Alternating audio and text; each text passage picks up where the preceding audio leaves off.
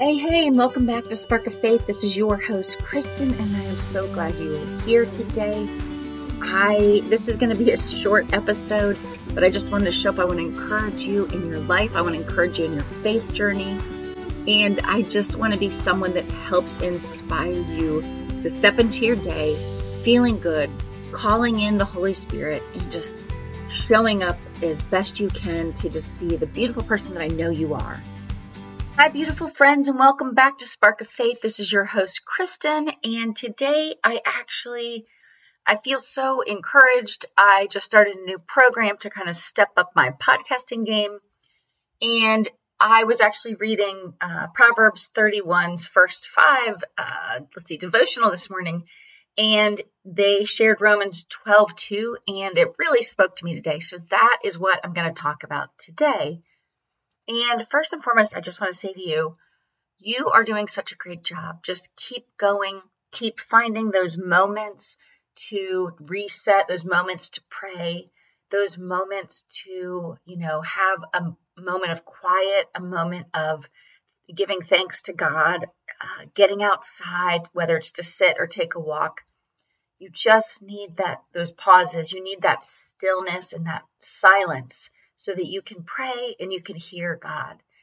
So I just want to encourage you in that way today, and I want to share Romans 12 2 with you, which says, Do not be conformed by this world, but be transformed by the renewal of your mind, that by testing you may discern what is the will of God, what is good and acceptable and perfect. Mm.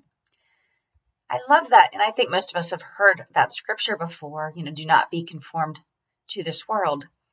But the key, the thing that jumped out to me the most when I read that uh, several times this morning was, but be transformed by the renewal of your mind. And I speak to so many people, and one of the struggles that we all seem to face is that we, you know, after a day, after a week, after a month, or a hard year, we are worn down, right? We mentally feel trained we might feel negativity creeping in. Um, a lot of us, we start to remember some of these limiting beliefs that we're repeating in our heads. We might not feel motivated or we feel scattered because we're so busy, we're doing so much instead of slowing down, instead of living a little slower. And instead, and most importantly, instead of getting with God and getting into the Word of God to renew us, to take away some of those burdens off of us. And I think that that's so important because we are actually given that promise, right? That we will be able to renew our minds and we will be able to understand and discern what God's will is for us. And I just think that's so beautiful. But too often, I think we just stay in the busy. And if we would just slow down even finding moments or minutes to reflect and pray, get in scripture, you would feel that renewal of our mind, of our thoughts, and even of our physical energy. So I think that is just so important. And I want to share this idea with you that I think, you know, somewhat fits the scripture today.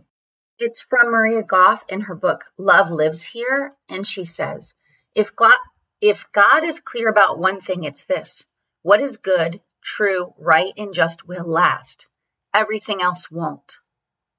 And then she says, God points us in the direction of these things and whispers, go, love, serve, help, clothe, and feed. Sure, go to India if that's where he leads.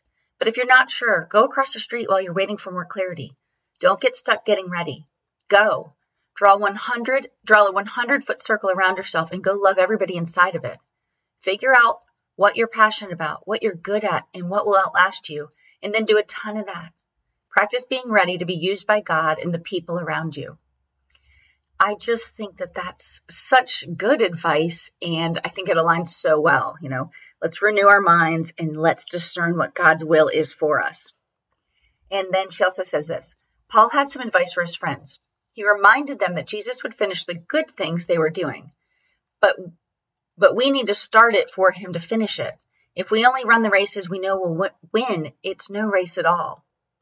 So I would just ask you, What is it that you can do now? How is it that you can renew your mind and that we can discern what God's will is? But while we're still discerning, what is it that we can do that's good and acceptable and that leads other people to Jesus? And that's really what I wanted to share today. And as I've said before, I would love to hear from you. How can I lift you up? How can I encourage you in your faith journey and just in your everyday lives? So reach out to me. You can send me an email, Kristin at KristinFitch.com, or you can DM me on Instagram. I am at Kristin Fitch. Thank you and have a beautiful and blessed day. Thanks again for listening. And if you would like to be encouraged and lifted up, I have a seven day encouragement challenge that's starting. Just go to KristinFitch.com slash encouraged life or go to KristinFitch.com and just click on encouragement challenge. All you have to do is put in your email address and you will get seven days of encouragement and tips and ideas for how to live a more encouraged life. Thanks again for listening to Spark of Faith. If you enjoyed the show, we would love it if you would share it with a friend and if you would leave us a rating and review on Apple Podcasts because it helps us get discovered by more people to spread more hope in the world. Thanks again for listening in.